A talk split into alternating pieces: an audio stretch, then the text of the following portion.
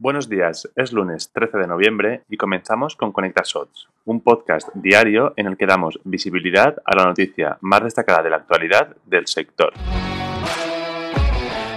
Hace apenas unos cuantos días celebramos en el comercio online el conocido como Día del Soltero. El 11 del 11 lleva suponiendo durante los últimos años el pistoletazo de salida para las compras navideñas. Así lo demuestra el sexto informe elaborado por Bankinter Customers Finance, que demuestra cómo este día ha incrementado el consumo de los españoles entre un 47 y un 450% con respecto a las jornadas habituales, según se viene afirmando esta tendencia desde el año 2016.